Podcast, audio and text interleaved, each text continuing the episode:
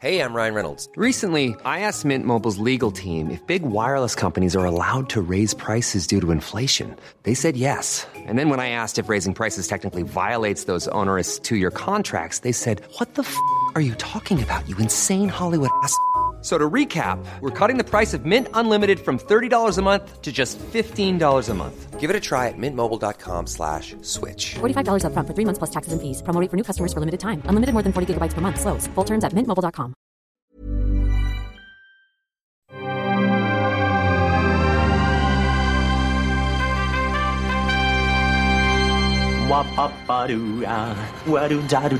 Steven, arrête s'il te plaît, j'ai jamais pu encadrer Michel Legrand. Salut c'est nos ciné, votre rendez-vous avec le cinéma qui parfois du haut de son grand âge a tendance à se perdre un peu dans les méandres des franchises à succès à force de voir passer, repasser les mêmes histoires vaguement remodelées, incarnées par de nouveaux visages, relancés, rebootés, remakés, on ne sait plus très bien à quel Stanley se vouer, d'autant que régulièrement nous annonce que tel ou tel épisode d'une saga à tiroir sera le dernier promis juré après on arrête. En l'occurrence il semblerait bien que X-Men Dark Phoenix soit bel et bien l'ultime entrée dans la franchise telle que nous la connaissons depuis bien longtemps déjà, trop longtemps diront les esprits chagrins, mais ça c'est pas le genre de la maison surtout pas du duo de cinéphiles mutants qui m'accompagne, Daniel Andreev. Salut Daniel. Salut. Et Stéphane Moïsaki. Salut Stéphane. Salut Thomas. C'est nos ciné épisode 193 et c'est parti. Tu fais un amalgame entre la coquetterie et la classe. Tu es fou. Enfin, si ça te plaît. Dark Phoenix donc nous raconte la façon dont la mutante Jean Grey, incarnée par Sophie Turner, la Sansa Stark de Game of Thrones, se retrouve à absorber une maléfique entité spatiale pas spatiale, puisque ça ne veut rien dire, entité qui la transforme en ce fameux phénix noir, la rendant certes ultra puissante, mais aussi ultra destructrice, ce qui va confronter ses petits camarades des X-Men à un choix cornélien, sauver leur ami ou la détruire pour se débarrasser de ce terrifiant nouvel adversaire. We gotta get out of here. Where's Jean? Where is she? Jean!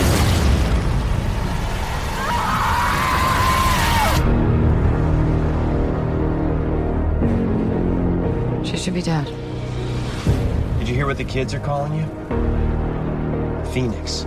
Derrière la caméra, c'est pour la première fois Simon Kinberg, l'un des artisans majeurs de la saga X-Men, puisqu'il a signé les scripts de trois des films précédents, dont The Last Stand, le troisième, qui racontait déjà la saga du Phénix Noir, histoire effacée de la timeline des mutants grâce au film X-Men Days of Future Past, également écrit par Kinberg, qui décidément n'a peur de rien. Au casting, on, retrouve les habitués des derniers épisodes de la franchise, James McAvoy, Jennifer Lawrence, Michael Fassbender, Nicolas Hoult, et quelques petits nouveaux, dont Jessica Chastain. Votre avis sur ce Dark Phoenix, les amis, qui va se lancer en premier dans ce très beau moment Je le sens qu'on va passer ensemble.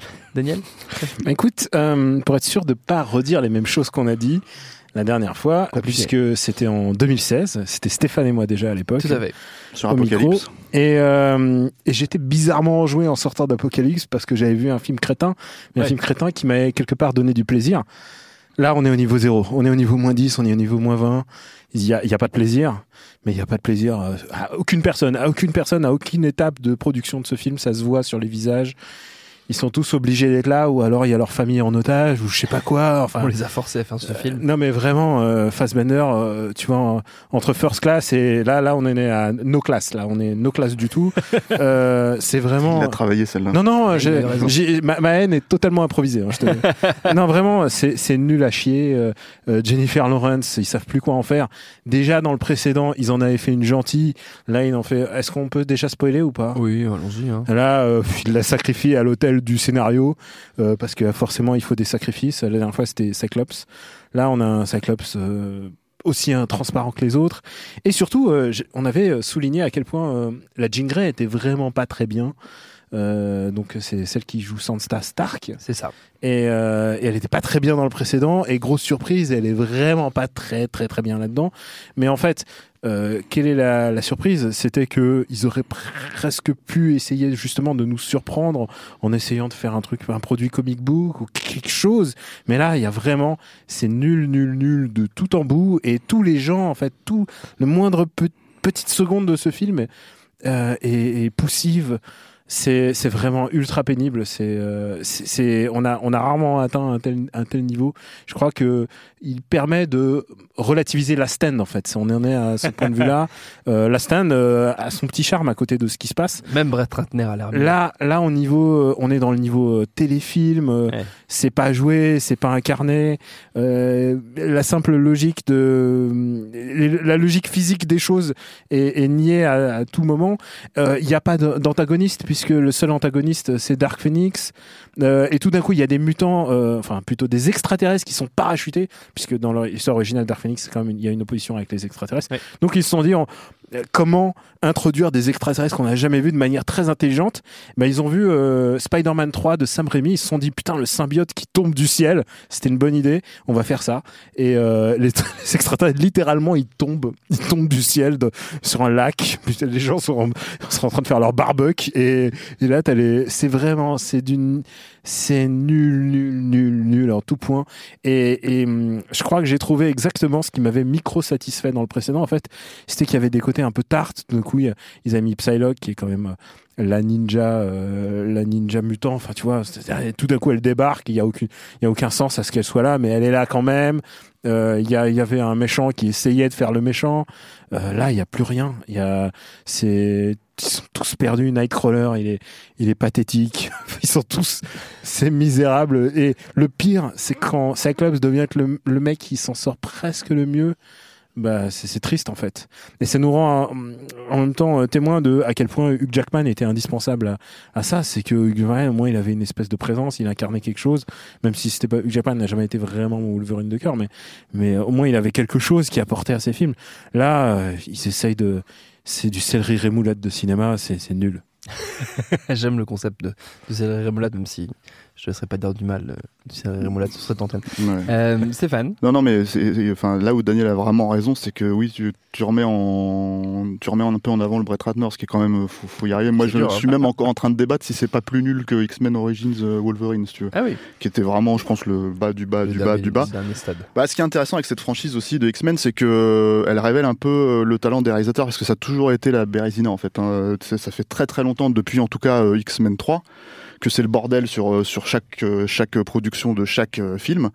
Et c'est juste que ça te révèle du coup si le réalisateur est plutôt bon ou pas. Et s'il arrive à s'en sortir, c'était le bordel sur First Class. Bah, Matthew Vaughn a quand même réussi à tirer son épingle du jeu, à, à- à essayer de faire le film qu'il voulait vraiment faire, euh, qui pour moi est le meilleur de tous euh, en, en gros.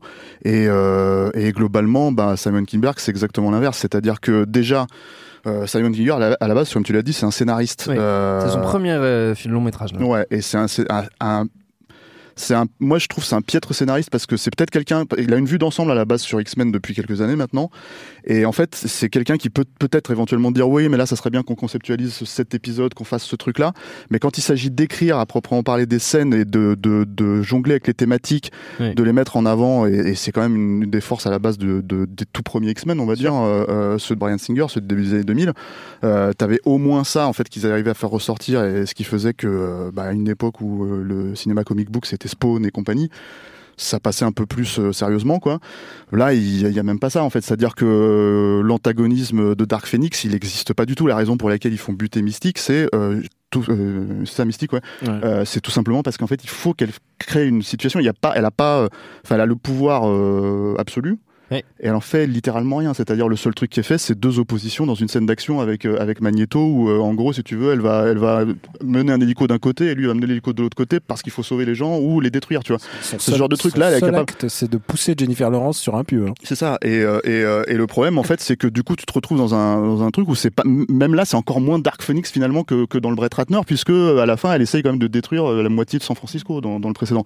Donc tu, te- tu te retrouves avec un film qui est effectivement euh, affreusement cheap, avec beaucoup, beaucoup de problèmes de, de production, mais aussi beaucoup, beaucoup de problèmes d'écriture, parce que finalement, t'as l'impression que ça a beau durer deux heures, t'as l'impression qu'il y a en gros 20 séquences, mais qu'ils étirent à, à fond, Ouais. euh, jusqu'à arriver à une espèce de climax qui a été complètement re-shooté, euh, euh, et moi je trouve en dépit du sens, juste pour faire une scène spectaculaire dans un train, euh, où d'un seul coup, parce qu'ils se sont, je pense, rendus compte que la plupart des, des super-héros n'utilisaient pas leur pouvoir en fait dans, dans le film, euh, bah, ils- d'un seul coup, en fait, tout le monde se met à se battre en même temps et faire du team-up pour, euh, pour, pour sauver Jean Grey parce qu'en fait, il y a, je pense qu'ils se posent même pas la question de savoir s'ils veulent la détruire. En fait, Ils depuis, un- depuis le début, ils se disent bah, il faut qu'on la sauve, c'est pas sa faute. C'est Jessica Chastain qui est arrivée et qui lui a, qui lui a bourré le mou quoi. Qui est extraterrestre. Mais, Mais, euh, elle, voilà. faisait- elle était avec les gens qui faisaient un barbecue au début. Voilà. humaine Et, en fait, t'as as, tout un tas de. C'est Je c'est- c'est un, espèce de truc où tout converge en fait assez maladroit, enfin même plus que maladroitement, vraiment euh, de façon, euh, enfin rentrer au chausse-pied vers cette scène. Euh, et, et en gros, si tu veux, euh, vers un pseudo sacrifice mais encore une fois tu as l'impression qu'il est pas tous les enjeux en fait n'ont pas l'air de fonctionner du tout. C'est-à-dire que il y a aucun moment où tu te dis ah mais c'était forcé en fait que ça se passe comme ça. Même dans cette merde, hein, il faut le répéter, parce qu'on là on va avoir donné l'impression que c'est- un bon film, euh, euh, Last Stand, mais même dans cette merde de Last Stand, il y avait des enjeux, quoi. Ouais. Donc, euh, donc euh, à un moment donné, c'est là où ça devient compliqué. Effectivement, comme tu l'as dit, ça fait quand même maintenant 20 ans que, que X-Men existe. Il y a aussi cette problématique, et je pense que quand tu la compares à ce que fait Marvel aujourd'hui, c'est là aussi où le, le, ils ont un problème avec ça. C'est que moi, enfin encore une fois, je vais pas revenir sur, sur ce que je pense des Marvel, de, de- du MCU, mais globalement, la façon par exemple de démontrer les pouvoirs, ce qui pouvait être un problème euh, au début des années 2000 parce que les mecs avaient pas forcément la conscience de mettre en scène ça. euh, Enfin. Bon, c'est moi je pense que c'est stupide parce que Sam Raimi l'a fait par exemple, Oui. voilà. Mais euh, mais euh, là ça, ça, ça atteint son paroxysme. C'était vraiment en fait euh, Jean Grey, Magneto, tout ça, ils sont en train d'onduler du cul pour te faire croire que que qu'ils font voler des hélicos ou que que qu'ils font voler des trucs, tu vois. Et en fait le le, le on va dire le seul apport entre guillemets de mise en scène qu'essaye d'avoir euh, euh, comment il s'appelle euh, Simon Kinberg là-dessus, c'est en fait la caméra à l'épaule. Super, ça manquait, tu vois, c'est exactement ce qui manquait en fait dans, dans X-Men, tu vois, à la base. quoi. Voilà. Et donc en fait, donc t'as des scènes comme ça où Magneto à la fin, il, il a des pseudo, pas des plans séquences, c'est un bien grand mot, mais des, plans séquences de 20 secondes, où en gros, si tu veux, il enchaîne quatre mecs en même temps. Et en fait, en utilisant ses pouvoirs, et du coup, tu te dis, bah, ça, été pas mal d'utiliser tes pouvoirs pour stabiliser la caméra aussi, parce que euh, en fait, on voit rien. Et du coup, c'est que des trucs comme ça, ça fonctionne pas. Et, et, et tu, enfin, lui il cite ouvertement Jason Bourne hein, euh, comme référence, mais Ouais. il faut pas. Et puis surtout, il faut pas 15 ans après, quoi. Et, euh, et- X-Bourne. Ouais, voilà. Et, et donc, t'as as, ce truc. Et puis après, il y a, il y a cette problématique, je pense, qui est. Parce que bon, il faut savoir que c'est aussi, encore une fois, je pense, un film sacrifié aujourd'hui qui sort. Ouais. C'est-à-dire, euh, c'est le premier gros blockbuster de la Fox qui sort sous l'égide de, de Disney. Euh, Il y a des enjeux qui nous dépassent complètement, je pense, euh, là-dedans. Euh, là, la façon dont ils le vendent, il y a vaguement une affiche qui ressemble à celle de, de- Ouais. de- du dernier, là, de, Endgame. Euh. Il y a une bande-annonce qui ressemble à celle de Endgame parce qu'ils font une espèce de trailer Legacy. Et je pense que quand on dit c'est le dernier, c'est que oui, il y a aucune chance que qu'ils se satisfassent de ça. Peut-être qu'ils vont garder Deadpool comme ils ont ils avaient l'air de dire, mais ça c'est juste parce que ça cartonne. Là, moi, je pense que on va voir hein, le score euh, ce week-end. Euh, mais euh, mais moi, je Mais pense là, que ça ils part vont... avec l'eau du bain, là, c'est c'est fini. Oui, oui, je pense que c'est c'est- Et- réglé quoi. Le et- sort il est réglé, mais en fait c'est aussi c'est pareil. C'est un film qui a, qui a été tourné il y a deux ans, Oui. donc il y a eu énormément de reshoots, énormément de trucs. Et je pense que le film qui arrive aujourd'hui, il empathie aussi de ça. Oui. C'est-à-dire euh, pas seulement du, du de l'aspect politique et en fait de passer d'un studio à l'autre, mais vraiment aussi bon. Il y a la- je pense l'inexpérience de Simon Kinberg en tant que réal, euh, même si apparemment il jure ses grands dieux parce que. La vraie problématique aussi des X-Men, c'est qu'à un moment donné, il fallait se débarrasser de Brian Singer. hein. Oui. Ils avaient un très très gros problème avec ça sur euh, Apocalypse. Euh, bon, on a vu ce qui s'est passé depuis sur Bohemian Rhapsody. On connaît toutes les Finalement, affaires. c'est euh, Freddie Mercury qui en aurait eu sa peau. Ouais, non mais, non, mais aussi on connaît toutes les affaires de comment dire euh, de, de harcèlement et tout ça, etc. qui sont sorties d'agression, aussi. Donc, euh, voilà, donc il est vraiment persona non grata et en fait ça c'était depuis un moment qu'il voulait plus l'avoir et, euh, et voilà. Donc euh, mais mais bon le remplacer pour euh, avoir finalement quelqu'un qui shoot le film de façon euh, aussi impersonnelle, c'est c'est euh, ouais. C'est ça qui est tragique avec ce film, c'est que il a même pas le charme parce que moi j'aime bien les, les grands films cassés en fait, Ouais. les films qui ont qui ont quelque chose. Il a même pas ça en fait parce que je pense à les, les films de la Fox de d'après la enfin ceux qui sont toujours toujours dans cette euh, zone grise. Par exemple, je pense à Predators. Euh, tu vois, il y a, y a des films qui tu sens que bah ils ont ils ont bâclé le truc parce que il y avait les signatures de studio et tous les films qui arrivent de Fox justement là ils ont ils ont un truc comme ça, un truc un, un truc d'urgence. Là, c'est pas de l'urgence qu'on voit, c'est c'est c'est c'est des graffitis. Enfin, c'est vraiment à ce niveau-là. Il faut voir aussi avec quel euh, non enthousiasme il adapte à chaque fois quand même euh, Dark Phoenix Saga. Qui alors dans Dark Phoenix Saga, il y a un mot qui est important, c'est saga en fait. C'est que c'est une bande dessinée qui s'étend sur la longueur et qui établit un personnage euh, un personnage que tout le monde connaît et au fur et à mesure on la voit basculer. Mais c'est pas c'est pas soudain et le le fait est de basculer soudainement quelqu'un euh, dans dans le côté obscur. euh, ça fait en général rigoler, que ça soit en film ou en série. On pense par exemple à une série euh, Game of Thrones. Tu vois, tout le monde rigole dès que tu bascules trop brusquement. Dès que Là, tu vas spoiler euh, Game of Thrones pour Non. ceux qui s'attendent pas Non, qu'on non. spoil Game Non. of Thrones par-dessus le marché. Quoi. non, non. mais il y a eu des basculements. Mais, mais le, le fait, est- le fait est qu'il s'acharne à adapter ça en film, alors que c'est clairement quelque chose qui passerait peut-être Oui, enfin, mieux en moi, série télé, en fait. euh, pourquoi pas euh, Je veux dire, j'ai envie de dire, j'ai pas envie d'attendre 7 ans pour voir arriver Thanos non plus. Hein, tu vois, je veux dire, juste Hmm. parce qu'en fait, le mec, il apparaît dans un générique de fin, il fait hey, salut, tu vois. et ah, Ouais, mais Thanos, en fait- c'est un cas différent. Je Non, veux dire, c'est pas une histoire au long. fait, pas une histoire au long terme. La saga, c'est vraiment un truc. C'est pas. C'est pour ça que c'est une saga. C'est que il faut la voir sur la durée. Il Je faut. suis d'accord avec Ouais. toi jusqu'à un certain degré. C'est-à-dire qu'à un moment donné, en fait, euh, tous ces films-là, ils perdent aussi le sens du récit. Mais c'est- peux faire un c'est pas truc, quelque chose qui euh, doit être fait en film en fait, tout simplement. euh, Je pense. euh, C'est Moi, je pense il, s'obstine, il hein. s'obstine en se disant ah là là j'ai compris à chaque fois euh, ce qu'est Dark Phoenix Saga et du coup je vais le faire donc il a fait la stand, il a fait celui-là mais en fait dès le début il se fourre le doigt dans l'œil enfin je veux dire ça Jean Grey il en fait une espèce de d'assassin victime puisque dès, dès la première séquence elle tue sa mère par accident euh, enfin c'est des trucs pourquoi il a écrit ça? C'est jamais c'est jamais été dans, dans une BD ils se sont dit bon faut la faut la faire un peu victime faut la faire aussi un- pour expliquer qu'elle va devenir méchante et que c'est c'est la psychologie à deux balles c'est vraiment très c'est c'est ça qui est le paradoxe, c'est que pour l'instant les, les films de comics, surtout de Marvel, ils essayent quand même de respecter quand même une espèce de, dog- euh, de dogma, ils essayent de respecter des templates de personnages qui existent déjà. Avec les X-Men, dès le début, euh, ça a marché, mais ils ont essayé d'adapter à leur propre sauce les costumes en cuir, euh, ils ont essayé de, de faire plein plein d'éléments qu'ils ont qu'ils ont qui sont pris et qui ont fonctionné.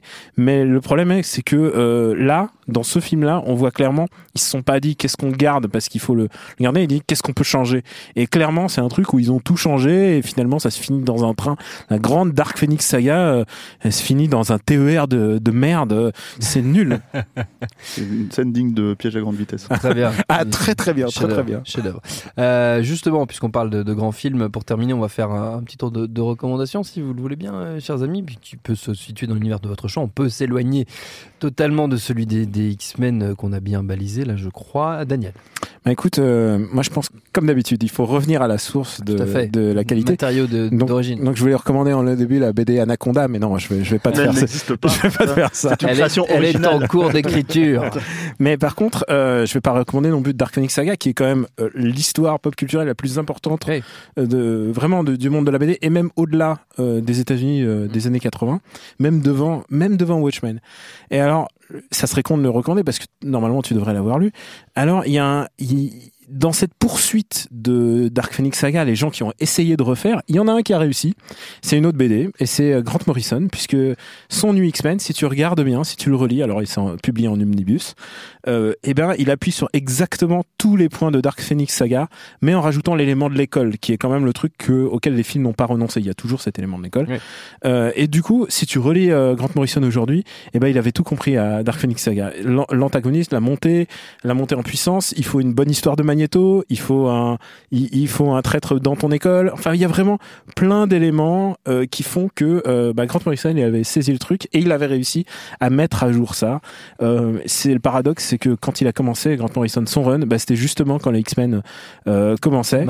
Et du coup, il y a eu des gens qui sont arrivés sur son comics, en, sur ce comics à cause des films, et en se disant putain, c'est vraiment bien. Et ça, ça a duré que quelques années, mais voilà. Donc ça, ça vaut le coup de se replonger dedans, si vous voulez. Grant Morrison sur New X-Men, Euh, c'est un gros pavé, c'est plus de 50 numéros, mais alors c'est vraiment super. Stéphane. J'ai l'impression que ça fait une éternité que j'ai pas enregistré un ciné, tu vois. Donc en fait, je me suis dit, mais alors, c'est t'a qu'est-ce que je vais pouvoir euh, recommander Qu'est-ce que je vais pouvoir tu vois. recommander En fait, aujourd'hui, c'est aujourd'hui que sort euh, X-Men. Ouais. Hein, puisqu'on diffuse aujourd'hui, hein, on est d'accord, voilà. ouais, Et ouais. c'est le même jour que la Palme d'Or, tu vois.